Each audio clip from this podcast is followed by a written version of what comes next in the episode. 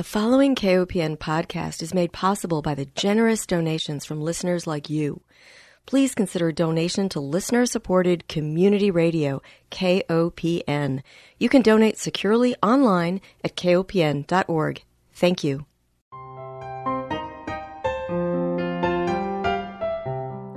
Hi, welcome to Food Sleuth Radio, where we help you think beyond your plate. I'm Melinda Hemmelgarn, a registered dietitian and investigative nutritionist on a mission to connect the dots between food, health, and agriculture and find food truth. And today I am delighted to welcome my guest, Ms. Rhonda Sherman. She is an extension specialist in the Department of Horticultural Science at North Carolina State University in Raleigh, where she provides leadership for university outreach programs on solid waste management issues. She's also the author of the award winning book titled The Worm Farmer's Handbook Mid to Large Scale Vermicomposting for Farms, Businesses, Municipalities, Schools, and Institutions. Affectionately known as the Worm Queen, Ms. Sherman's area of expertise includes vermicomposting, composting, recycling, and waste reductions. She speaks internationally and has authored over 65 publications on these topics. She also organizes an annual conference on large scale commercial vermicomposting, and the conference for 2022 will take place on October 22nd and 23rd. She is also the founder and director of the Compost Learning Lab at North Carolina State, where you'll find a 40 by 30 foot worm barn. Ms. Sherman holds degrees in environmental studies and urban regional planning and environmental resources analysis with an emphasis on solid waste management from Western Michigan University in Kalamazoo. I wanted to bring Ms. Sherman on the program because of my interest in reducing food waste, specifically kitchen waste, in an age where we are so focused on reducing our waste stream in light of climate change issues. So welcome, Rhonda. It's great to have you with me. Well, thank you. It's a pleasure to be here. Well, Rhonda, I saw a statistic that blew me away. It was from the Environmental Protection Agency. It said that one third of all food in the United States goes uneaten. And the EPA estimates that in 2018, about 81% or 20.3 tons of households' wasted food ends up in landfills or combustion facilities. That can't be good for the planet. It's terrible for the planet. What people don't realize is that food in landfills will decompose very slowly in an airless environment. So it's anaerobic conditions, and that creates methane. And so methane is emitted from landfills, making them the number three category of human activities that cause methane, which is horrible for the climate. Methane is many times more potent than carbon dioxide for harming the climate. So there are some municipalities that say they are tapping that methane, for use in energy. What do you think about that? Very few, very few communities. Because the problem is when you site a landfill, it really needs to be away from it needs to be away from houses and schools and there usually aren't many businesses located nearby and a business needs to be within a mile of a landfill for them to pipe the methane to that business to turn turbines that will generate electricity. So it just hardly any landfills of all the thousands of landfills that we have in the United States, hardly any of them are capturing the methane and using it for energy. Most of the methane is just flared off into the atmosphere. Wow. Well, it always kills me to see people putting leaf waste or grass clippings in bags, often plastic bags that are that will be carted off to a landfill. And then, of course, there's the whole kitchen waste issue that is specific to my area of focus. But it seems to me through your research and your excellent guide sheets, and we'll provide a link to that for our listeners, that there are so many things that could be going into backyard compost for our gardens, saving climate impacts as well as benefiting our gardens. So let's dive into this. How did you become interested in composting in the first place?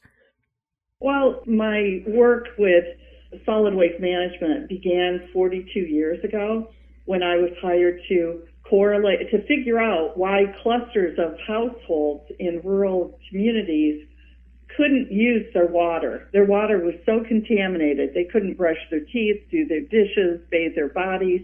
And they were trying to figure out, well, where did this contamination come from? It came from dumps.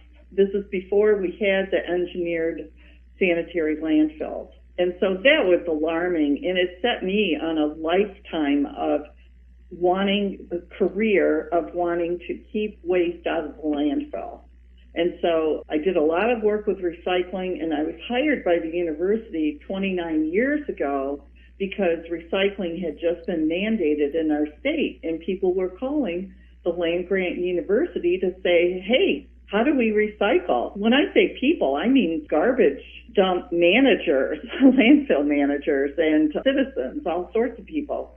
So I was answering their questions and I was going to state and national conferences on recycling, and all they talked about was cans, paper, and bottles.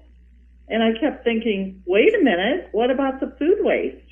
And food waste was rarely mentioned at these conferences. And so for much of my career, I've been banging the drum about food waste for three decades now, but it's only within the last decade that people really started to notice and say, oh, that's right. I guess we need to do something about food waste. Yeah. And food waste is harder to manage than the solid cans, paper bottles, takes different handling methods. And so that's one reason why it's behind. Now over, well over 100 communities throughout the United States do collect food waste for composting. But really, in 1994, I co-founded the National Backyard Composting Program because we had, there were studies done throughout the United States and Canada examining communities, and they found that really the, the cheapest way, the most efficient, lowest carbon footprint, and least expensive way was for communities to encourage their residents to compost in their backyards. So compost in your backyard. If you don't have a backyard, you could have a worm bin. A worm bin can be indoors or outside. But if you keep your food waste on site and manage it yourself, then your community doesn't have to pay for trucks and personnel and fuel and emissions to collect this food waste and take it to a permitted landfill.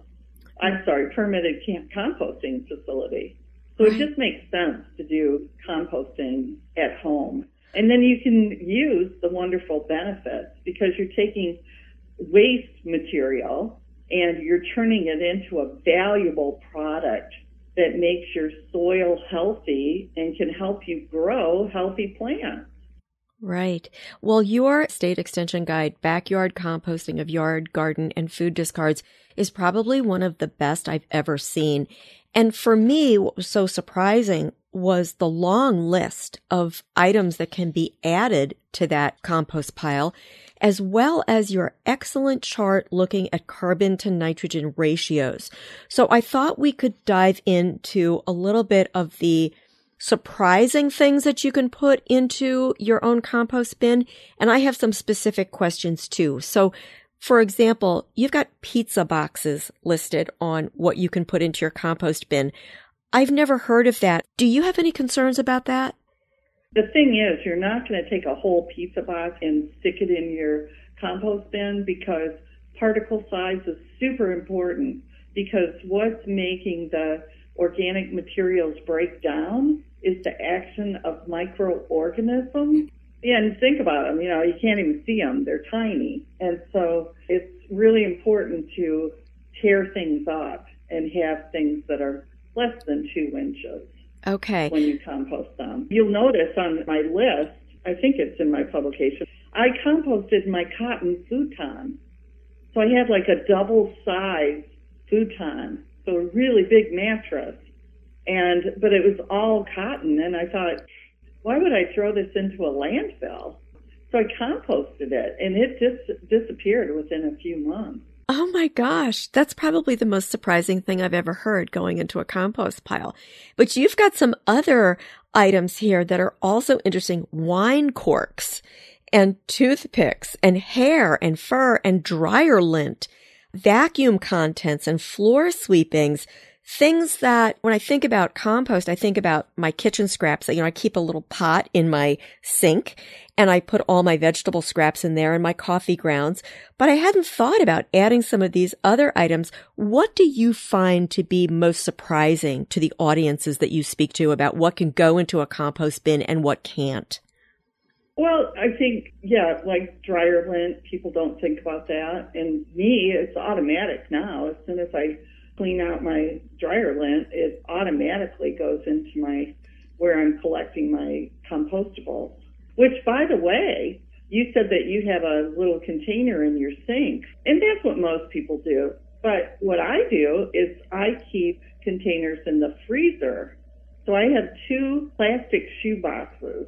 You can buy them for a dollar, and they don't have a lid. You don't need a lid because they're just sitting open in my freezer and so my lint and all of the other things on this list, they go into the containers in my freezer and they immediately freeze. And so there's no decomposition, there's no odors.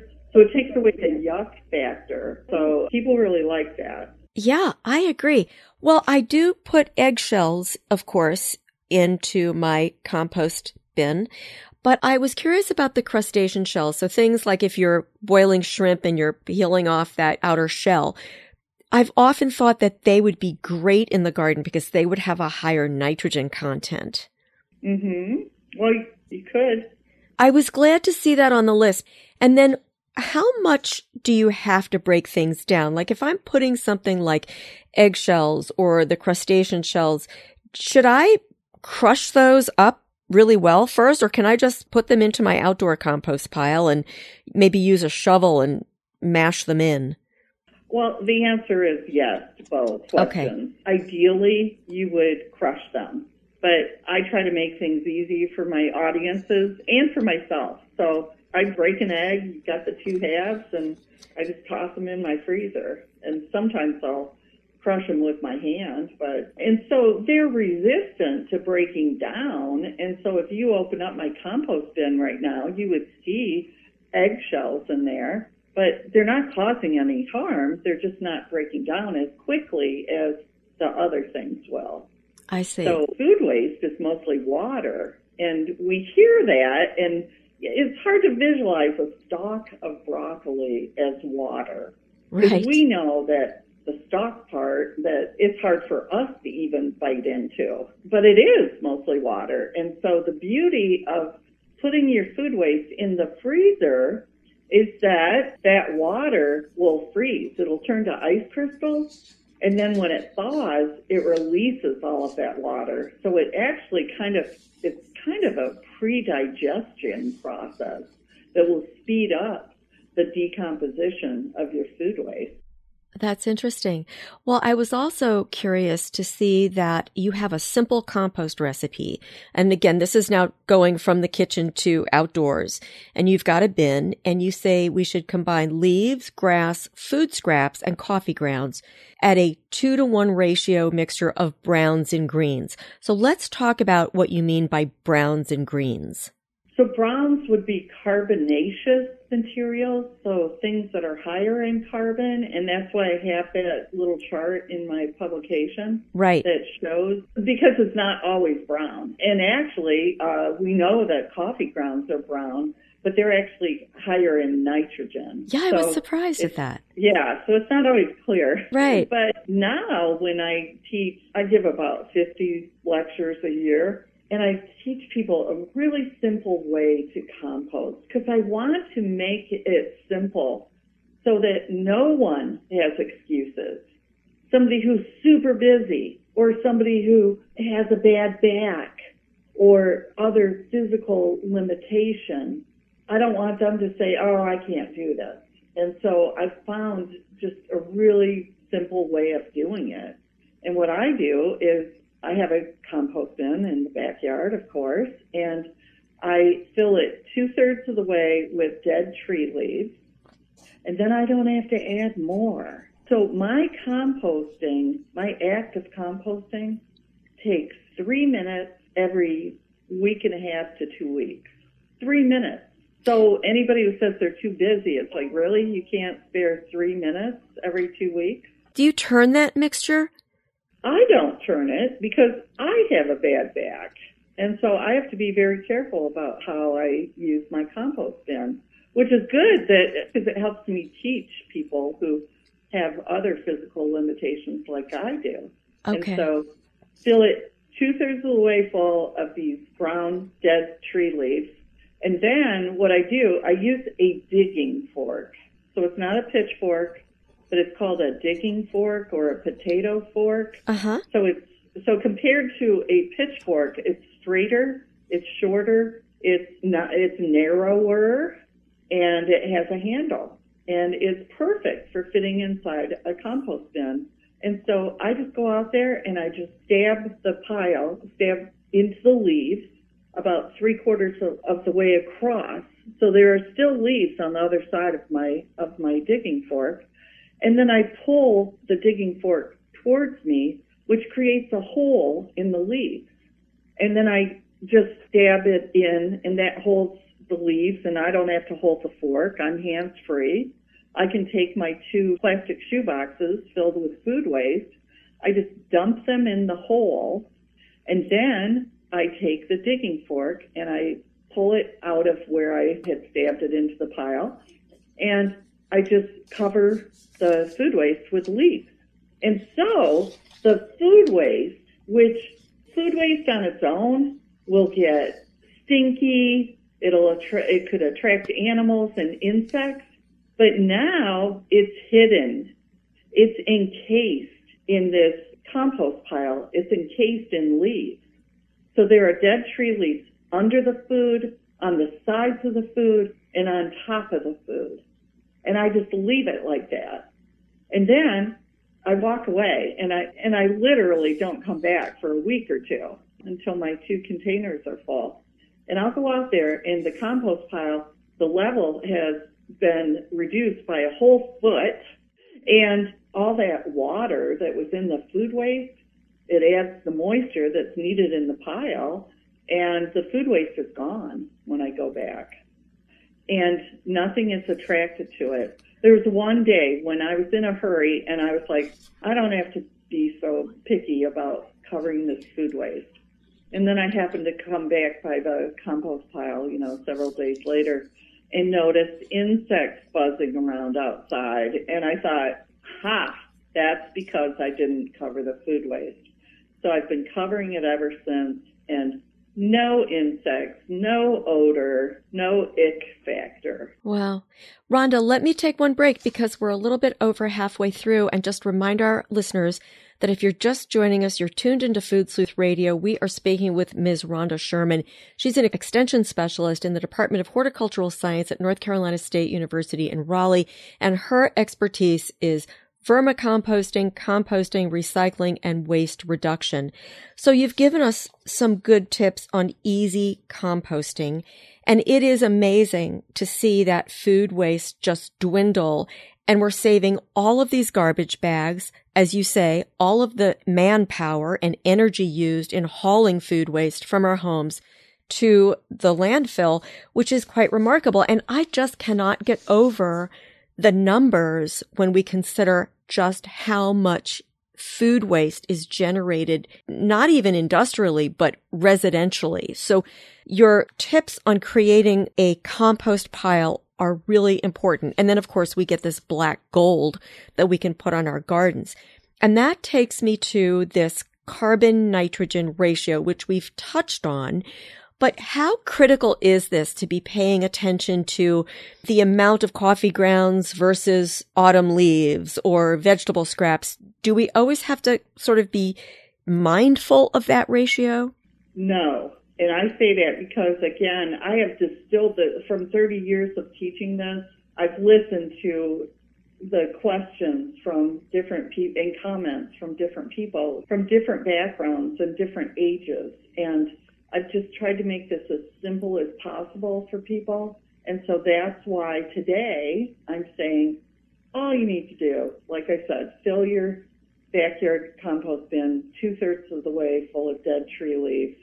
Add the food scraps. I don't drink coffee, so I don't, I don't have coffee grounds, but you don't need them. I used to think people would say, "Oh, my my compost bin is sitting there and it's not decomposing," and I would think, "Oh, they don't have enough nitrogen."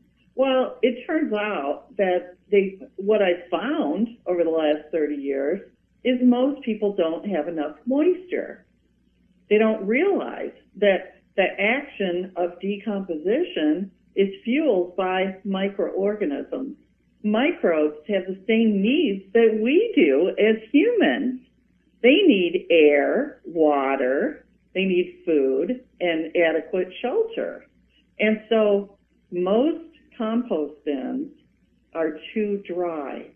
And that's why they're sitting there and they're not decomposing. I they're see. just too dry. They need to be 50% moisture. And so if you can visualize a kitchen sponge, so you've got a brand new kitchen sponge, it's dry, right? Mm-hmm. You run it under water, and so now it's saturated with water, and you squeeze the excess water out, and then you set it down next to your kitchen faucet, right? Mm-hmm. And you can see that it's still moist and but it's not dripping liquid all over the place. Right. And so I visualize that with my compost bin.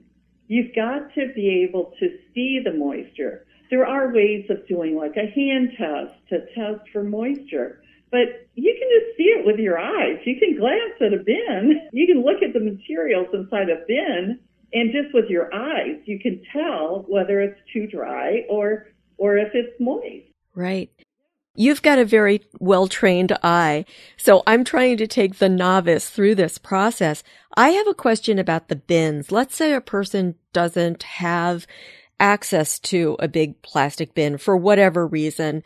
They want to just do it on the ground. Is that possible? Just make your pile and add things to it, maybe behind a garage or off to the side of your yard?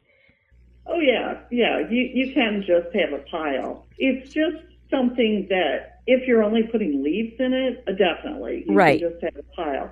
If you're putting food waste into it, because most people don't get, they're not thorough about covering food waste. That's when you could get animals to smell the right. food and get into it. Right. And so, so when I give my PowerPoint lecture on this, you know, I tell people, yes, you can just have a pile, but you just have to be aware of your circumstances. So if you're in a suburban neighborhood with HOA rules, right. uh, with a small yard, it's probably, and, and you're going to compost food waste, which you definitely have to do because we have to stop climate change and this methane that's emitted from food waste in landfills. Right. And so, so just in consideration of your neighbors, you might want to have a bin because it keeps it tidy sure. and it can keep the animals away. And when is that compost ready to go from the pile onto my garden bed? Well, so it depends. There's there's hot composting and cold composting, and so people have to decide what their needs and desires are for generating compost. Some people never even use their compost. They they just you know use their bin to decompose their food waste, and not that much compost is generated that you have to clean out the bin. Right. And then you have other people who want to use it, and it really depends on how long it's been in the bin, how, how much it's composted. For example, if a huge composting facility that's permitted by the state, that is required to go through the heating process. Sure. And so it goes into the thermophilic stage where the temperatures are over 131 degrees Fahrenheit, and then the temperatures start to come down and then you don't just remove the compost from there. When people buy compost and they say, oh, that compost burned my plants, it's because it wasn't cured long enough. Mm. So it has to go through a curing process. So it really depends on how long people are what they're doing with their compost piles. Well, Rhonda, you've got a truly excellent guide sheet. You've got troubleshooting composting problems. You've got the how to's very well spelled out. You've got directions for using compost. We just have a few minutes left and I want to make sure that you bring forth some key points that you want beginning composters to know. Okay, sure. Well, first of all, definitely compost your food waste. Compost or vermicompost your food waste. Do not put it down the drain or send it to landfills because it's very harmful to the environment. So just, and, and like I said, it takes very little. And so that's why I've got, you know, I've got videos and all sorts of information on my website. So I encourage you to check that out because it doesn't have to be as hard as you think. There are a lot of myths that get passed around and people are like, oh, it's icky, it's stinky. No, it doesn't have to be. Mine isn't stinky and it's it's because I'm keeping my food scraps in the freezer so that doesn't stink and then I'm taking it directly to my compost bin and walking to my backyard and putting it in the bin and walking back 3 minutes and I'm done. And that's every 2 weeks. So it can be very simple. Mm-hmm.